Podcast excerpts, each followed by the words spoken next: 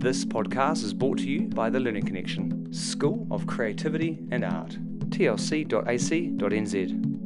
So, um, well, well, let's talk about your um, adventures around the world because you've, you've travelled to a lot of conferences and things. Well, what do you Yeah. actually get out of that travel, Alan? Well, the traveling is, especially if they're in a new country or a new- new location. Like I've been to New Zealand before and spent a little over two weeks traveling around the South Island and then some of the North Island. That was back in 2001. And then in 2013, when Wayne and the group put together the first one of these, uh, of course, I went to the area in the north that I had not been to. New Plymouth was on my list, but I ran out of time. Uh, my bus trips and train trips around the South Island took longer than I thought they would. I'm so used to the bloody United States, I thought, oh, New Zealand, it'll be zip, no problem. And I got to Wellington and went, uh-uh, no trains for the North Island, I got to start flying. So I flew to Rotorua, and then I flew from Rotorua to Auckland, but I had to scratch off New Plymouth and a couple areas that I had hoped to go to. But I got to see him in 2013, thanks to Wayne. Um, I love to travel. It, it's been in my blood since I was a little boy. My parents were both immigrants, one from England, one from Scotland. And my father, by the time I was born and old enough to know who he what he, who he was or have a sense of him, it was extremely devoted, zealous engineer. He would work a hundred hours, two hundred hours. I mean, he loved to work. But one thing he did want to do is see his country. So my mother was able to get him out of Detroit. Once he got on the road, he was fine. The first couple of vacations were one or two weeks because that's all he had. The last couple were like five weeks long. And once he got out of Detroit and away from the office, he loved it. He loved driving around. He loved seeing new places. And they instilled that in me. By the age of 17, um, I had been in 48 mainland states. You name the monument, you name the natural forest or whatever, I've been there, I've seen it at least once. Um, and then I started doing it. Even my first wife and I, we traveled a little bit. Uh, but after I got my divorce and my father's death in 77 is when I started doing what I do now, and that's travel to multiple countries in a single trip. And Wow. that one I did 20, 24 countries in 110 days and learned a lot about traveling, learned a lot about myself, which was the main reason for going. And then over the next few years, sporadically, a few countries here, a few countries there. And then uh, 2001, I went on my first completely around the world trip, single trip, and I've now taken nine of those, uh, ranging from 84 days down to nine. So anyway, and I just like going. I've only I want to see a lot more. My next two super long trips, if I get back to the position of having the funds to do it or finding a creative way to fund it, is I want to go through all the Spanish and Portuguese speaking countries, which means going north south Yes. around the earth longitudinally instead of laterally. And then I want to go throughout Africa, which is not always completely safe. I thought, of course, Abu Dhabi was safe too, but four weeks later I realized it wasn't. Uh, we flew up there, arrived at 6.30 in the morning, and at 10 o'clock we started the two-day conference. And on the Monday, we were scheduled through an appointment I set up to go to Dubai to meet with some people who had gotten gone through some special training with the use of my mentor, Paul Torrance's creativity test. Well, I left the hotel at seven in the morning to go walk, and I love to do that. It's how I start my day. And of course, I take my camera with me all the time. And I was out walking just a few blocks from the hotel, and I walked down one street, saw a bunch of beautifully done duplexes or quadruplexes, photographed them. Uh, there were a couple where I photographed the people where I thought, uh oh, they may not like me doing this. I better move on. And I kept going, and I found a uh, mosque, kind of a simple design. Asked the young man if I could go inside and would it be all right to take a photograph. He, I think he understood me. When I came out of that, there was a camouflage pickup truck, and the guy waved me into the back. He didn't speak English except he knew the name or the country, uh, city name, Atlanta. He asked me where from, and I said Atlanta because they wouldn't know where the hell I'm from. And he got all excited. Then he drove me to what was labeled in giant letters in English, reception. I don't know really what that was part of. All I know is it was part of some secure area. Uh, I have no idea what it was. Never did find out. Anyway, within an hour, they let me go and warned me no photograph secure area. I asked them twice, what does that mean? Do you mean the building behind us?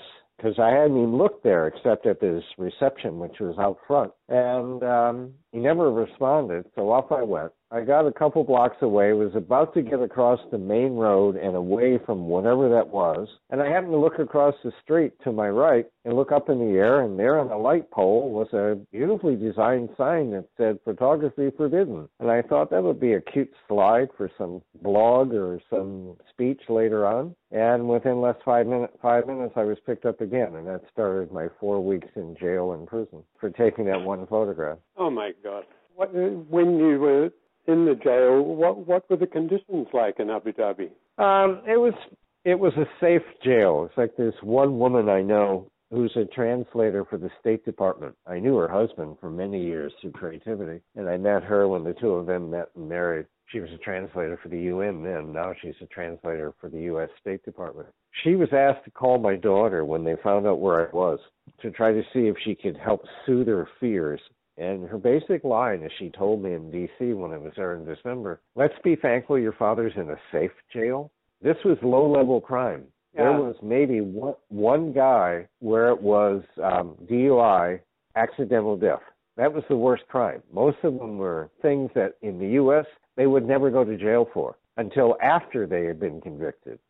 Cutting their wife's credit cards, um, not paying all their credit card debt, not passing a bad check, all kinds of things like that. Most of the crime and the, more serious one were political in in nature. There's one guy who's PhD in uh, human resources, spoke excellent English. He and I talked quite a lot. He also was an avid exerciser, so he helped motivate me.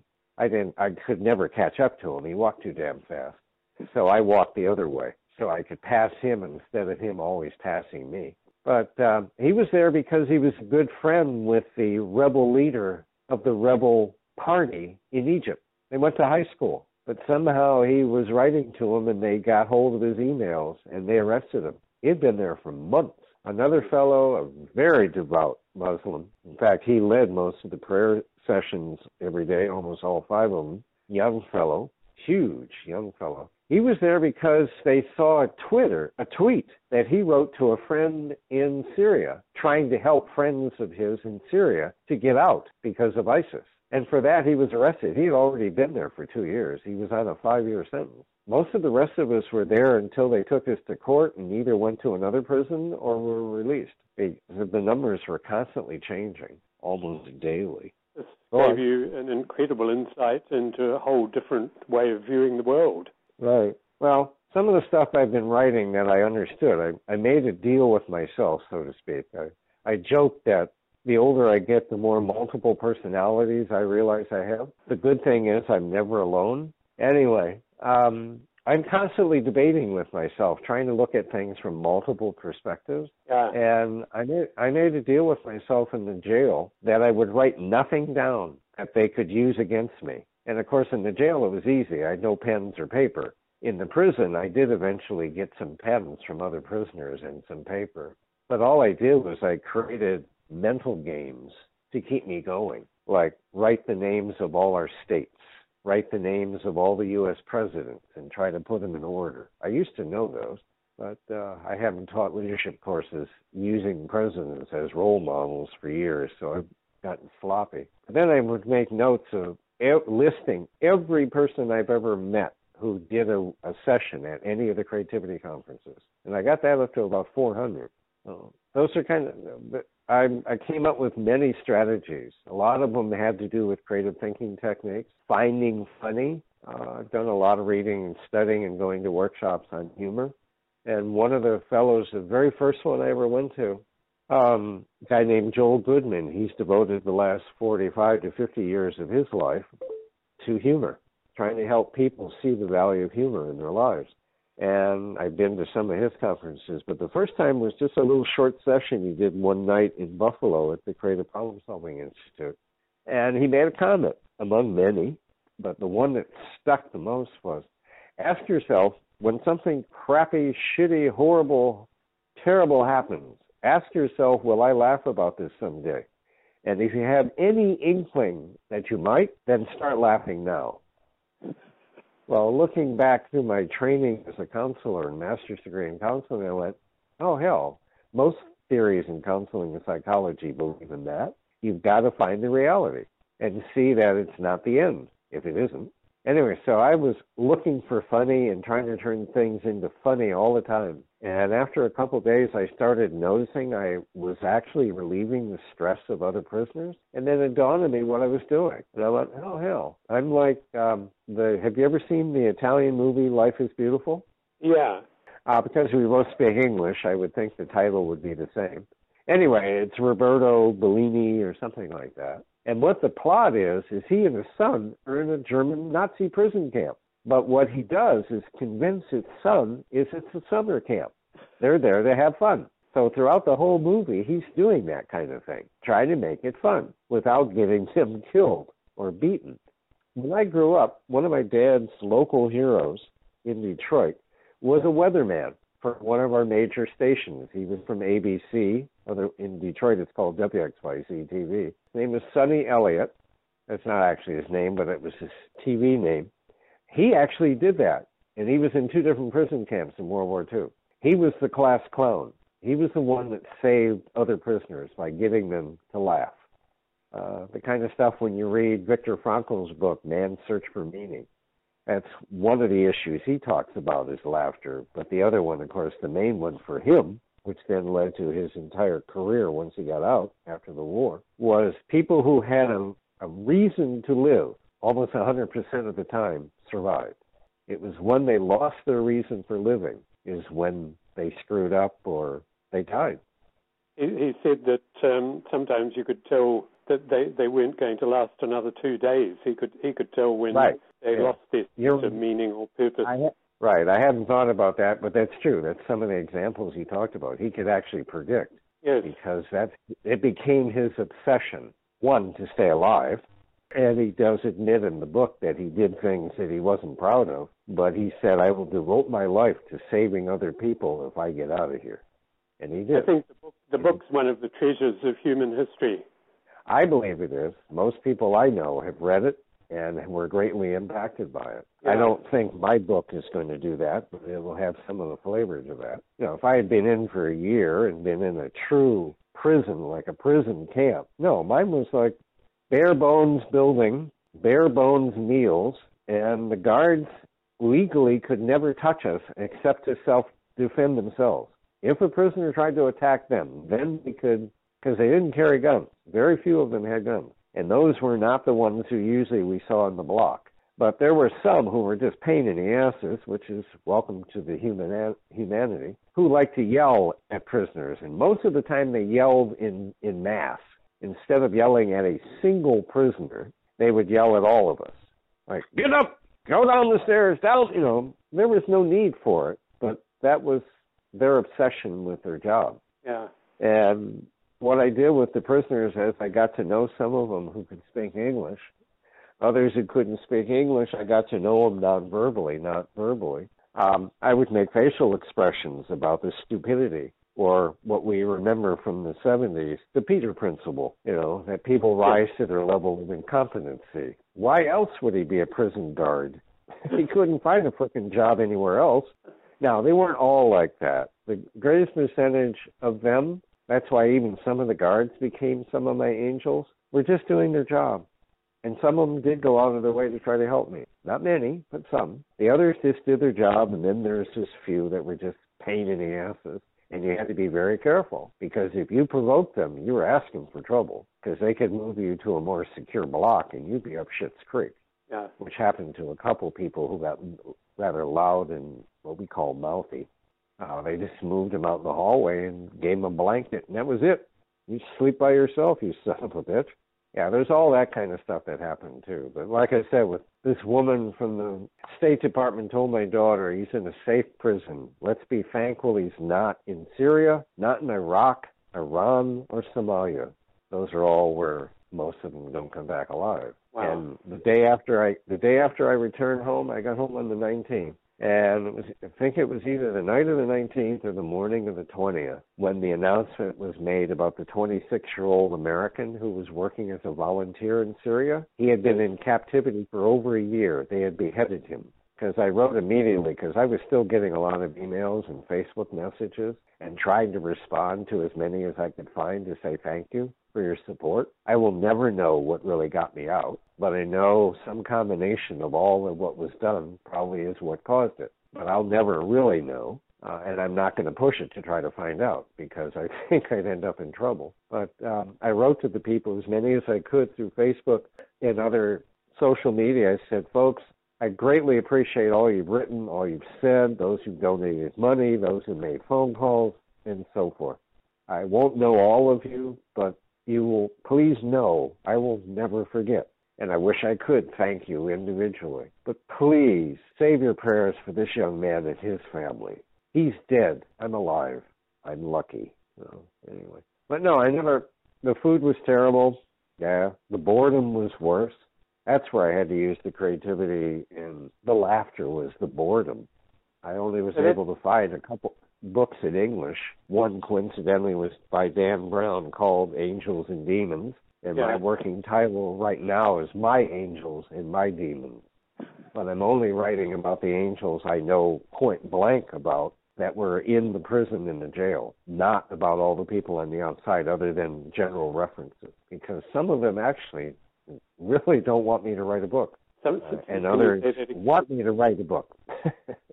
well, one point blank, who was one of the ones who was greatly involved, donated a lot of money and a lot of his time, and made a lot, uh, offered lots of connections, did a tremendous amount. He point blank said, "You're not the hero." And I said, "I'm not trying to write a book about being a hero. I'm not a hero.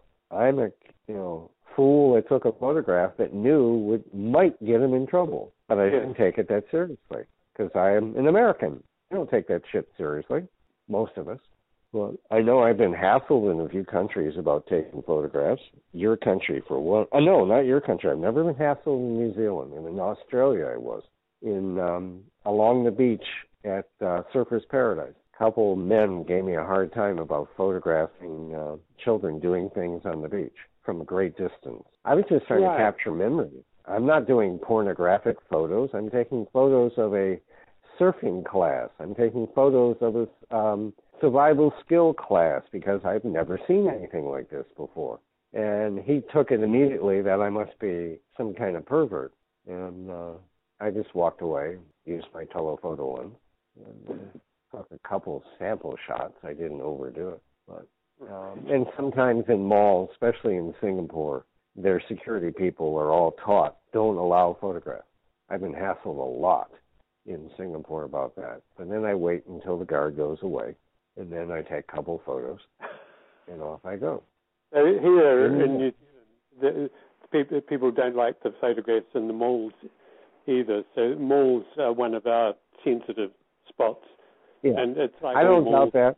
And in this country, it's actually it's not totally illegal, but it's not generally accepted for taking photographs in, of people in public. Yeah, If you look at the greatest amount of my photographs, there are no people because I don't. I'm taking the architecture, I'm taking the design, I'm capturing the space. Only at football games or bullfights do I take pictures of crowds. Um, and then, of course, at the creativity conferences, like at the New Zealand one in 2013, I'm usually the um, official photographer trying to capture the feeling of the conference. What the conference le- uh, people do with them is up to them.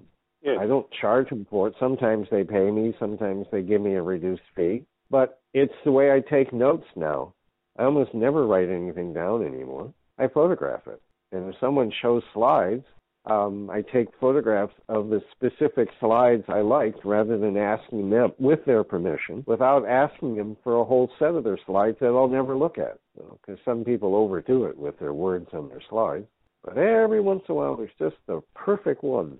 And with my camera, especially this new one that I was bought for me by a South African photographer friend, after he knew I lost my other camera, I didn't ask for it back. Not that I lost it.